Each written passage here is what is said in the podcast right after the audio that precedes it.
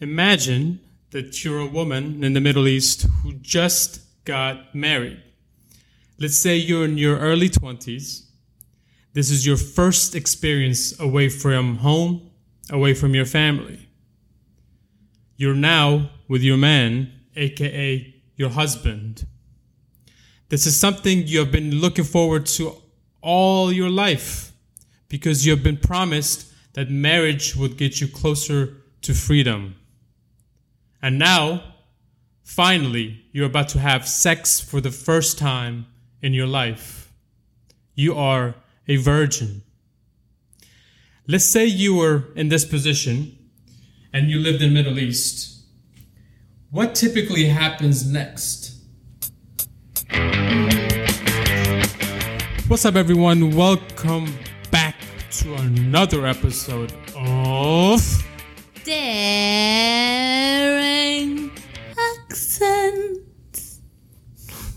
so creative with this every time.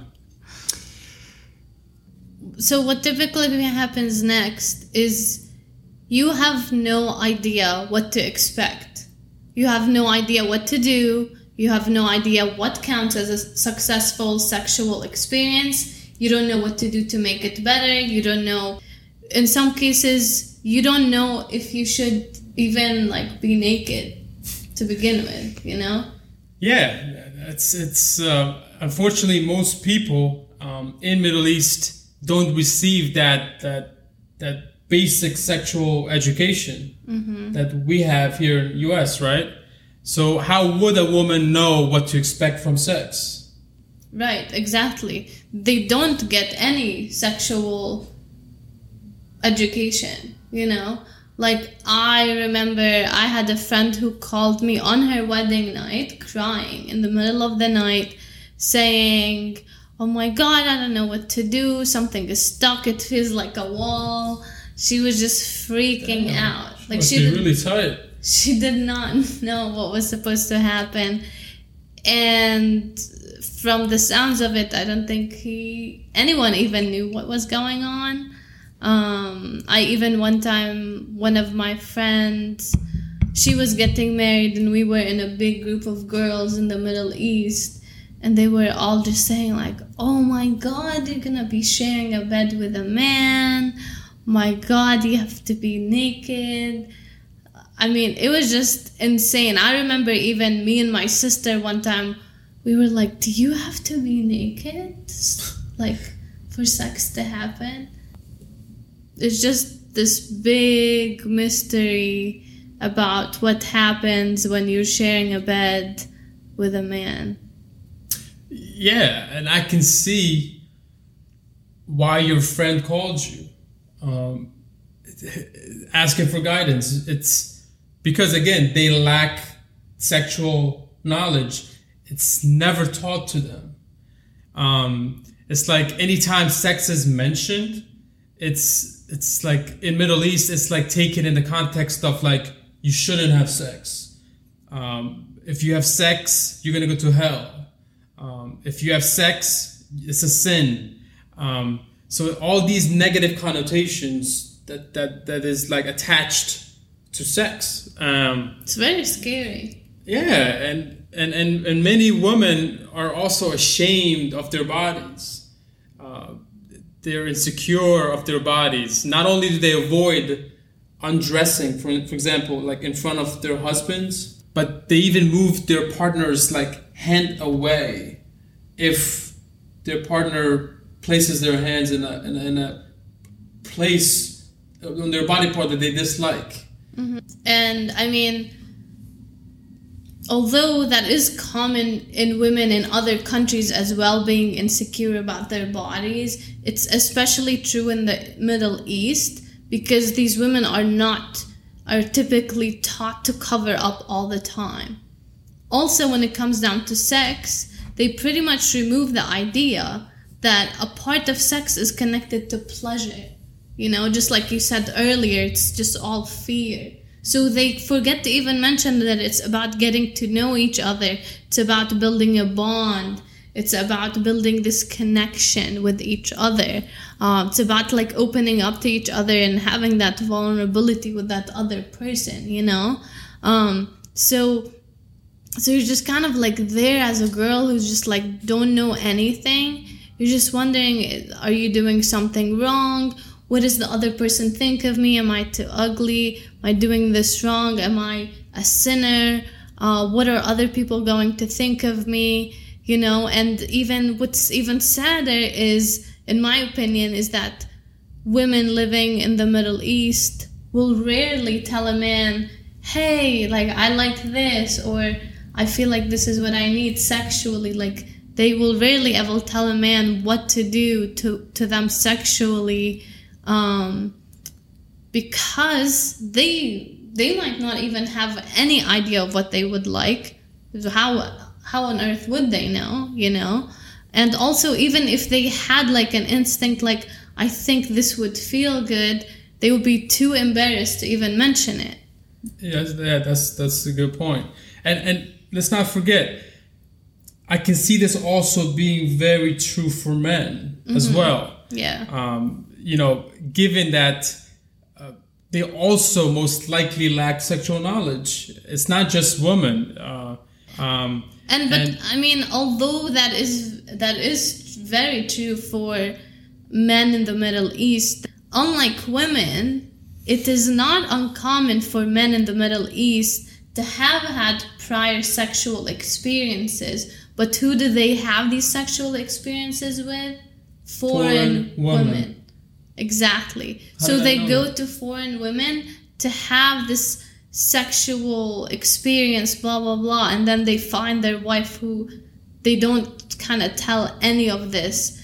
um, but because why does this happen? Because the men are not tied to this virginity label, the same label that women are tied to. And there is no way to really prove men's virginity. Yeah, I mean, if you think about it, men do have an advantage when it comes to sex over women. Mm-hmm. Um, simply because they can differentiate sex for pleasure versus sex for reproduction only, right? Mm-hmm. Um, because they, some of them, not all of them, they do get a chance to experiment and then have sex with foreign women, as you said, and any other woman. We don't know. Um, now, with that being said, yeah, sex is still somewhat of a foreign or a taboo thing, even for for men. Yeah. Technically, for both genders. Yeah, exactly.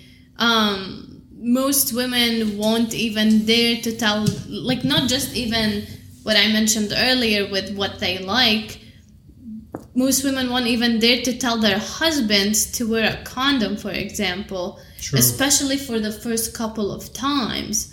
Why? Because they don't even know how easily it is to get pregnant, especially when both people are that inexperienced and have that little knowledge. And secondly, because there's this expectation on women to get pregnant.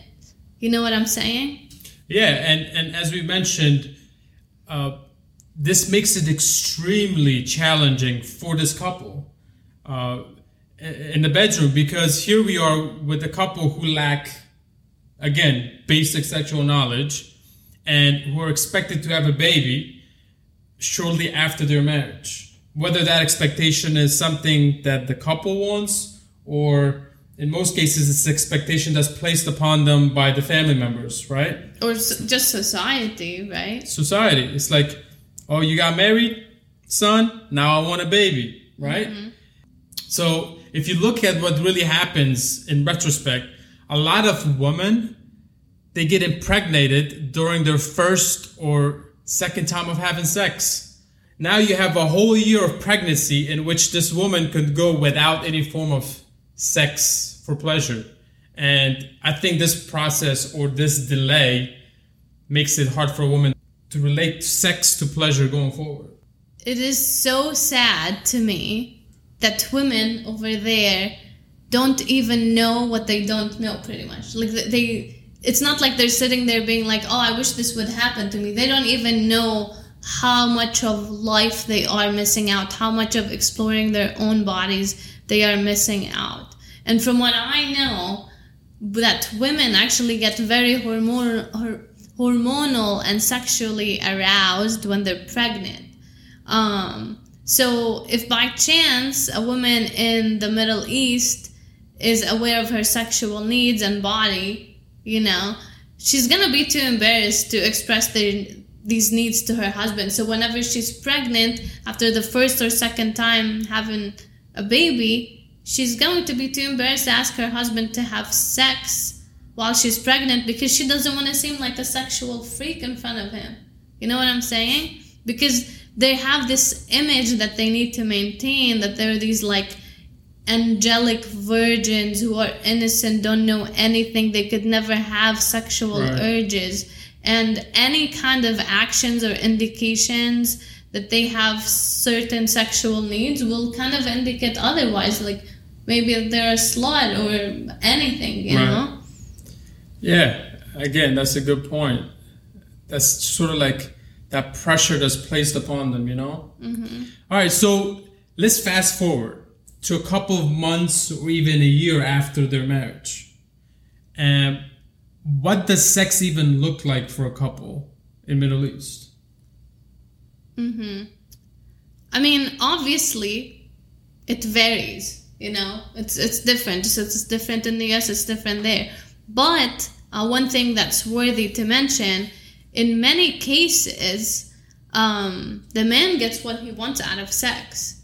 So he goes in for a minute for two minutes whatever does his pump pump. Yeah exactly does whatever he needs and gets out. He doesn't pleasure the woman. He doesn't really know what to even he might know but he might not care you know, which over time makes the woman feels feel like shit about herself. It starts to feel like she's an object. So she might crave sex less and less because she's not getting anything out of it. No connection, no bond, no pleasure, just like dirt, pretty much. And this concept applied worldwide generally. Right, too. right. But especially in the Middle East, due to the lack of sexual education and uh, due to how much they make sex be a sin and something fearful. So it does lead women down the road to turn down sex a lot, which I mean, sometimes they do turn down sex, but the problem comes when in some household, it's in some households in the Middle East, rejecting sex is not acceptable. You know? Right. So sometimes women pretty much get raped or there is no consent to sex. They might, it's not like her husband is forcing her, not like the typical image you have of mm-hmm. rape, but it's like he's having sex with her without her consent. And, and it's it's it's also important to mention that some women see this as like a customary thing. Mm-hmm. Like this is expected of them. And they're like, okay, if the man wants this, pleasure, I will give. If the man wants to have sex, okay, I will do. They don't really think of it as anything out of ordinary. It becomes like a, and, and even if they complain about it, this is where it makes it more sad. Even if they complain about it, they will most likely be told that it is their duty as wife to fulfill the man's needs. And so pretty much the man gets what he wants while the woman just goes about doing her thing. Although, yes, it is your responsibility as a partner to fulfill the sexual needs of your partner, you know, um, that doesn't mean that it shouldn't be um, like whatever you give you also get. It doesn't have to be 50-50 but you should get some reciprocation back. You should be getting fulfillment from it. You know what i'm saying? And it's just so sad to me that women over there um, i wouldn't say all women but it is very common for women to not have had to never experience this throughout their whole life. Right. you know? And like for a woman your sexual the sexual part of you is your femininity, your feminism. You know, Right. it's like the tender part of you. So I think over the years you're just like shut down. You become like hateful. There's just like a part of you as a human that you haven't even explored. You're just not living life to the fullest. in a sense, biologically, what they say is you could suppress your hormones, specific hormones called pheromones. Mm-hmm. So that's what happens over time when you go without sex. Your pheromones go down, and what pheromones do is this is just from my, my past knowledge pheromones attract other male components in your life. So when you do lack that in, in a marriage that's been suppressed sexually, then it might even make it harder for you to find a man going forward. That makes sense. It's a bio- you know how they thing. say, uh, people say like if you don't use it, you lose, Lose it. That's exactly what happens. Oh, I didn't know that was. Yeah, so if you think about it, women who are, you know, explorers like butterflies, they tend to find men much at a much quicker rate than a woman who who hasn't Uh-oh. been That's a fact. So if you are single, you know what to do. you gotta mingle if you want to get your pheromones activated. that is insane. So what if you just like masturbate? That's another way to activate your f- hormones. So So that's why when you masturbate or when you're, you know, active with sex on a regular basis, what happens is you will actually get hornier at a faster rate. So therefore you would want to participate in sex more versus you not having sex for a long time, you know, it kind of suppresses your hormones, therefore you don't really look for it. that's crazy, and you might even get like medical problems, right? I one time was watching a movie. I don't know if it's true. It was like this girl. I think it was Sex in the City, and the girl went to the doctor, and like she had a yeast infection or something, and the doctor told her that her vagina was just depressed because she had. That's a good way to put it. Yeah, your vagina can get depressed before you get depressed. Mm-hmm. Because, you know, in a lot of times, this is another Schweppes theory. if your vagina gets out of depression, you will get out of depression. That's a fact. No, it's a hundred percent. That's why when women and men, when they get laid, you can see a whole difference in their mood when they show up to work the next day. That is so true. I I used to work with this manager who uh, she everyone knew that she was like waiting for marriage, blah blah blah. She was like such a control freak. And after she got married, got everyone laid. Like everyone would be like, You should have seen how she was before she got married. She changed so much.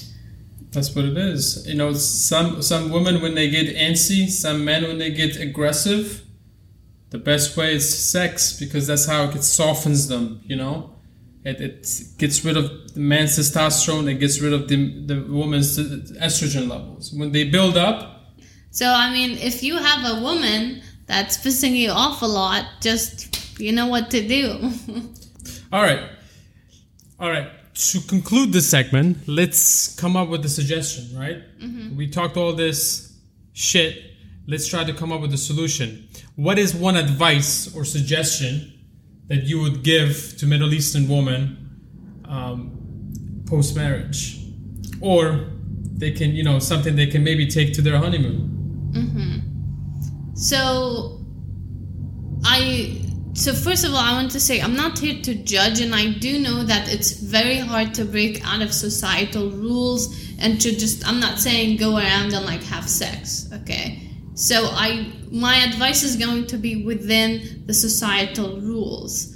So I think for women, even so, even though society is oppressing you, there are still things that you can do as an individual by yourself privately without anyone knowing to make sure that your needs are met and that you do get yourself to experience that part of life. So the one thing that I really think um, you can do is um, to make sure that your needs are covered regardless, I recommend that you masturbate. And I'm not saying when I mean by masturbation is just touch yourself, you know? I'm not talking about go buy things that are insane because don't, I buy dildos. Yeah. It's like self exploration. Mm-hmm. for a few reasons. One, it, it is allowed in the Muslim religion to masturbate. You Really? It's I something didn't know that's that. allowed, yeah. As long as it does not replace sex, it's allowed. If you're just doing it out of curiosity, you are allowed to do it. It is actually scientifically proven that for a lot of women who struggle to orgasm um, in sex, which is a very large percentage of women, the best thing to do is to masturbate. Why? Because whenever you masturbate, first of all, you're doing it with yourself, so your body's a lot less stressed or you're more comfortable. Two, you take your time to explore everything to the point where it will wake up different parts of your body and you will most likely get to a point where you do get to an orgasm. And that will eventually make your sex experience more pleasurable because you're more sensitive everywhere else and two you will know exactly what your body needs to get there. And three you would know already what an orgasm feels like so you won't be scared and resisting it when you're with someone else. Okay what is your advice to women in the middle east? So I think it's very important for, for women to incorporate sex um, in the bedroom and, and have those conversations more often. And and I think another thing that's important is they can't be too vague about like their body parts. Um, they shouldn't feel like feel ashamed or insecure.